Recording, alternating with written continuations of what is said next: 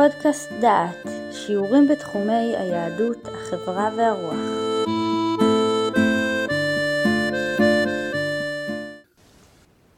מדינת ישראל היא מדינה יהודית ודמוקרטית. אנחנו נשמע בשיחה זו כמה קולות המסבירים מהי מדינה יהודית ודמוקרטית. נתחיל בקטע מתוך הרצאה של הדוקטור מיכאל ויגודה, מנהל המחלקה למשפט עברי במשרד המשפטים. נפתח בתיאור חוק יסודות המשפט. בשנת 1980 חוקקה הכנסת את חוק יסודות המשפט. חוק קצר זה ביטל את זיקת המשפט הישראלי למשפט האנגלי שהייתה קיימת מכוח סימן 46 לדבר המלך במועצתו לארץ ישראל 1922-1947, כלומר החוק המנדטורי הבריטי, וקבע במקומה את ההוראה הבאה, אני מצטט: ראה בית המשפט שאלה משפטית הטעונה הכרעה, ולא מצא לה תשובה בדבר חקיקה, בהלכה פסוקה או בדרך של היקש, יכריע בה לאור עקרונות החירות, הצדק, היושר והשלום של מורשת ישראל. כאן אציין שבשנת 18 אה, הכנסת הוסיפה בחוק הזה את המילים המפורשות המשפט העברי. כלומר, הסיפה של הסעיף אומר, יכריע בה לאור עקרונות החירות, הצדק, היושר והשלום של המשפט העברי ומורשת ישראל. סוף ציטוט של הוראת החוק. הרבה דיו נשפכה בפרשנותו של סעיף זה. חסידי המשפט העברי תלו בו תקוות גדולות מאוד. הם קיוו שמיום פרסומו יזדקקו בתי המשפט למקורות ישראל בבואם להכריע בשאלות משפטיות חדשות הנקרות בדרכם. לעומתם היו משפטנים שהצרו את הפתח שנוצר עד שרוקנו את החוק למעשה מתוכנו.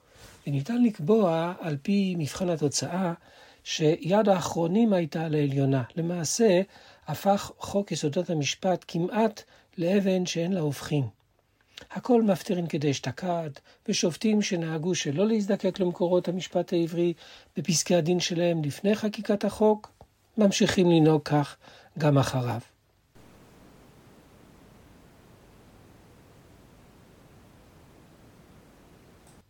אנחנו שמענו על כך שמדינת ישראל משלבת את שני המרכיבים, מדינה יהודית ודמוקרטית.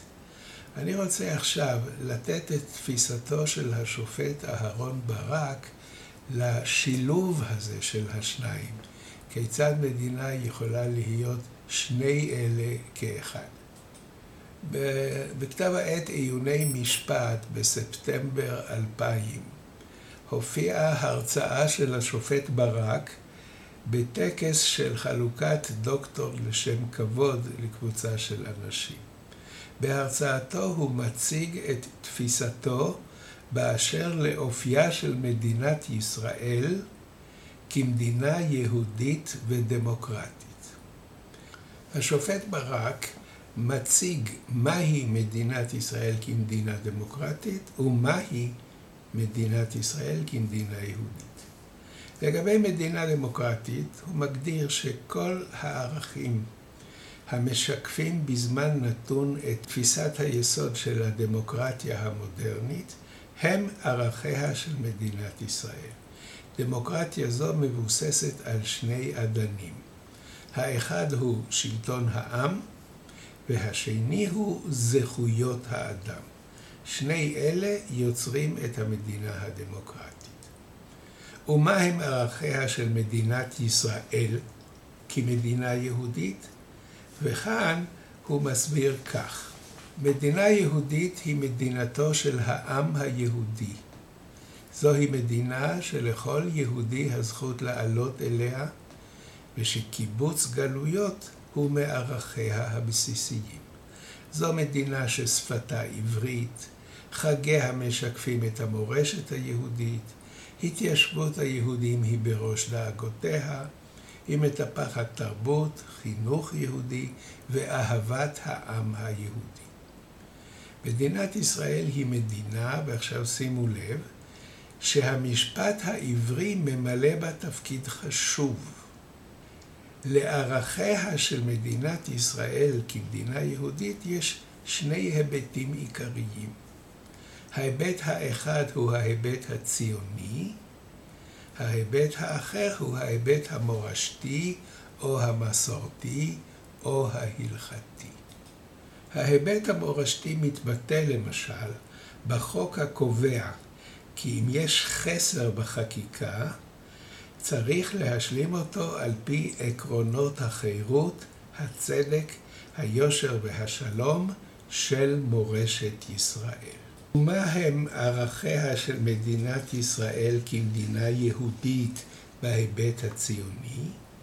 זוהי עולמה של הציונות, הרואה במדינת ישראל בית לאומי לעם היהודי. זהו חוק השבות, זוהי החייאת השפה העברית. ועכשיו אנחנו מגיעים לבעיה.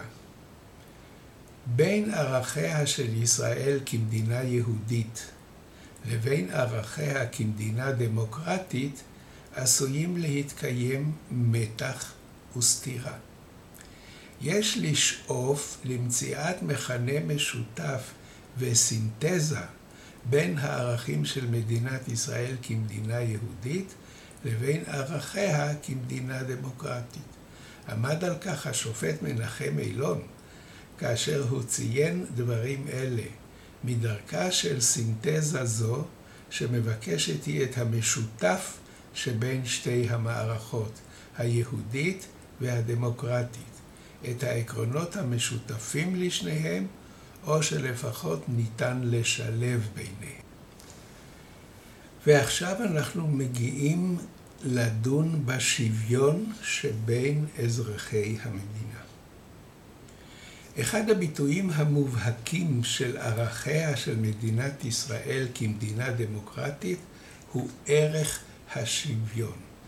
אין לך גורם הרסני יותר לחברה מאשר תחושת בניה ובנותיה כי נוהגים בהם איפה ואיפה.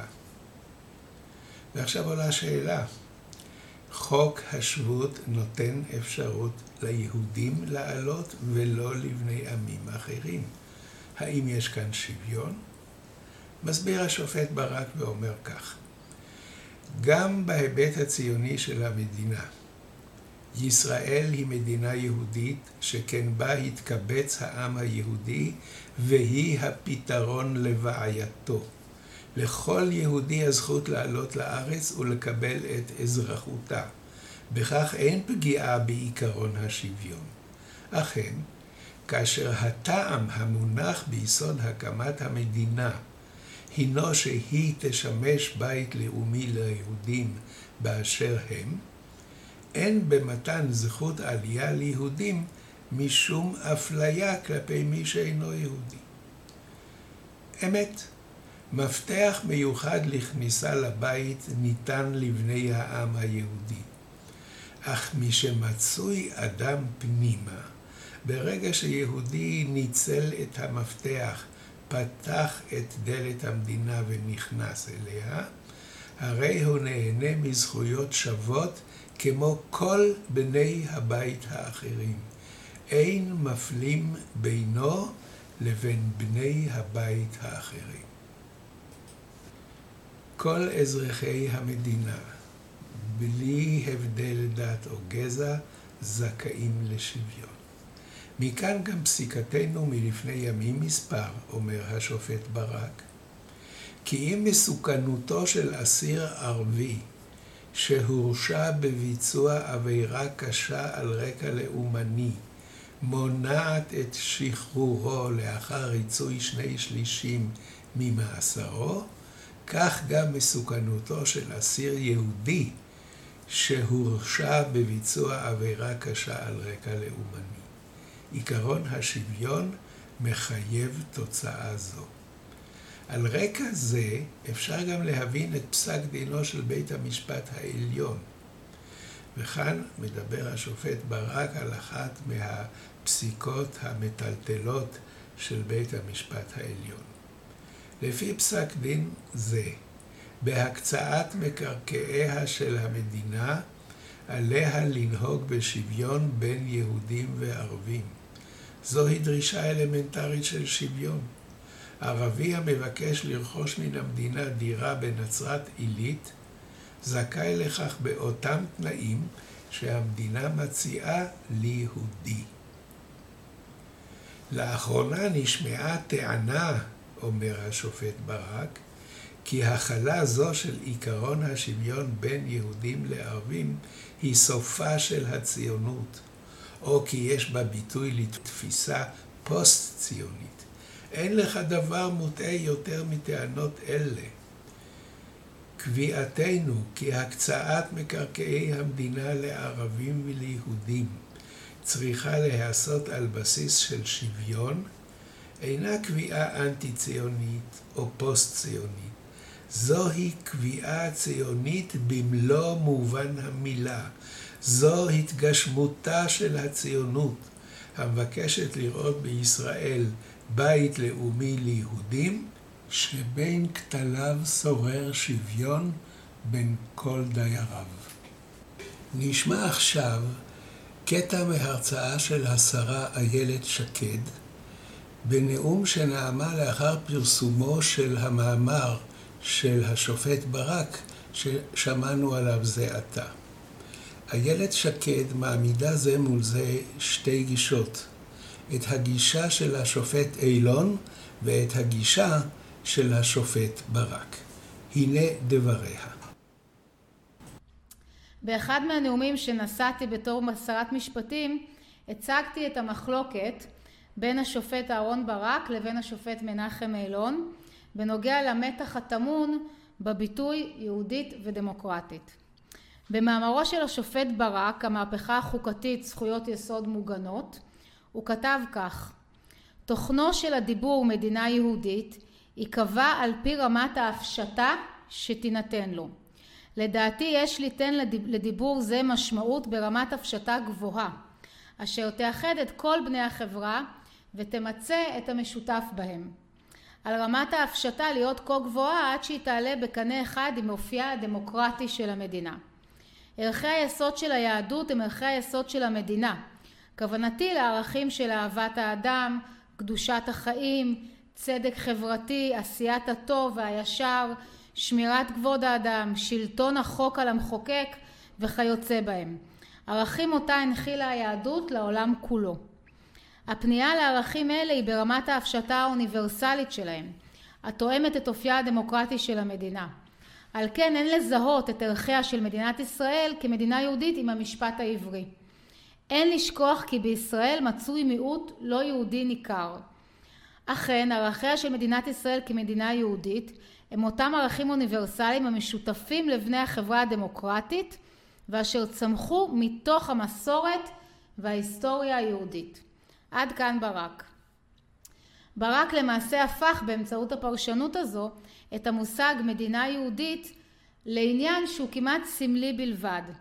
לעניין שיש לו אמנם משמעות רבה, אבל רק כאשר הוא מיישר קו באופן מוחלט עם ערכי הדמוקרטיה. וכשאני מדברת על דמוקרטיה אני כמובן מדברת על גרסה מאוד מסוימת שלה. באותה שעה בדיוק הופך מושג המדינה היהודית לעניין מרודד וכמעט חסר פשר כשהוא מבקש הגדרה עצמית מהותית. בצדק רב ביקש השופט מנחם אלון בוועידת המשפט קנדה ישראל שהתקיימה בסמוך לעת בה פרסם ברק את הדברים להציג תזה שונה לחלוטין. וכך אמר השופט אילון ניתן לתהות כיצד תיתכן איפה ואיפה לגבי כל אחד משני הביטויים הכלולים באותו חוק ובאותה פסקה יהודית ודמוקרטית כאשר שניהם באים לתאר את אותו דבר את אופייה של מדינת ישראל.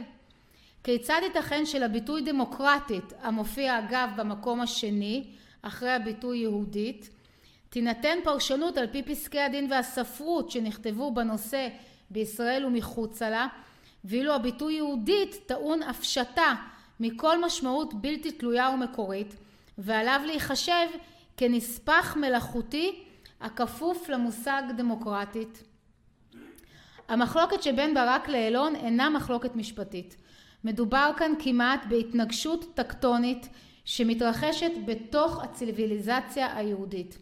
ציוויליזציה שמגלה עם חזרתה לארץ ישראל, כמו אצל רבקה, שהנה תומים בבטנה, היא יהודית והיא דמוקרטית, והיא הכל ביחד בצורת קיום אחת. זו ציוויליזציה שמגלה אחרי אלפי שנים שהיא מכילה בתוכה שני כוחות, אחד מושך לכאן והשני מושך לשם, והשאלה הגדולה היא האם ניתן לילד את שני הילדים האלה בלידה בריאה וטובה ולגדלם זה לצד זה. או שמא אחד מסכן את השני וההורים חייבים להכריע בשאלה הנוראית מי מהשניים יזכה להיוולד. האמת היא שאינני מקבלת את המודל הזה שמחייב אותי לבחור מה אני יותר יהודית או דמוקרטית. אינני מוכנה לקבל את החובה להתייצב לצד אחד של הכוחות ולצאת כנגד הצד השני. איני רוצה ואיני יכולה ואיני מאמינה בתפיסה הדיכוטומית הזאת. והאמת היא שאיני מוכנה לקבל דבר ראשוני יותר, איני מוכנה לקבל את התפיסה לפיה מדובר במסורות שונות עד כדי כך. מה בדיוק עמד בפני ג'ון לוק, אבי הליברליזם והדמוקרטיה בעת החדשה, בשעה שביסס את הזכות לשוויון, אם לא סיפור יציאת האדם בגן עדן, בדרך שבה בחר לתאר אותה ספר בראשית? על מה ביסס את זכויות הקניין, אם לא על פרקי הבריאה? הרי המסכת המדינית השנייה שלו כמעט פרשנות צמודת טקסט לספר בראשית. למה בדיוק התכוון תומאס ג'פרסון האמריקאי כשניסח את הכרזת העצמאות וציין בפתיחתה כי מקובלות עלינו אמיתות אלה כמוכחות מאליהן שכל בני האדם נבראו שווים שהבורא העניק להם זכויות מסוימות שאי אפשר לשלול מהם וביניהם הזכות לחיים, לחירות ולרדיפת העושר? מה המודל שאין סוף מהפכנים רודפי צדק ומתנגדים למשטרי עריצות ראו לנגד עיניהם אם לא דמות הנביא שמטיח במלך בעל השלטון האבסולוטי את האמת המרה את דרישת הצדק, הצדק הבלתי מתפשרת ושאינה מיישרת קו עם השררה הבלתי מוגבלת. איפה מצאנו כבר לפני אלפי שנים את מודל הפרדת הרשויות, את מודל הכרעת הרוב, את ההכרעה המסורה לבני אדם ולא לשמיים, את ההתנגדות השוזרת, השוזרת רבים מספרי התנ"ך לעצם קיומו של שלטון מלוכני, את האפשרות לבקר בביקורת חריפה ביותר מנהיג שרצח וגם ירש. לא היה זה המשפט הרומי או המסורת הדמוקרטית מבית אתונה. הייתה זו המסורת המקראית היהודית שעיצבה וחישלה את המסורת הדמוקרטית של העת החדשה, גם באירופה וגם בארצות הברית. אליה כמובן הצטרפו מסורות נוספות, אלא שמאז ומעולם שמור היה על המסורת המקראית והחז"לית מקום של כבוד בשיח הזכויות המתקיים בין המסורות הגדולות. הזכות לפרטיות, הפרת זכויות יוצרים, הזכות לשם טוב, יחס למיעוטים, שימוש צודק במשאבים ציבוריים, שבויים בראייה לאומית, אלה רק דוגמאות מעטות שבהם המסורת היהודית יכולה לתרום רבות כל כך לעיצובה של שיטה יהודית ודמוקרטית אמיתית. נסכם.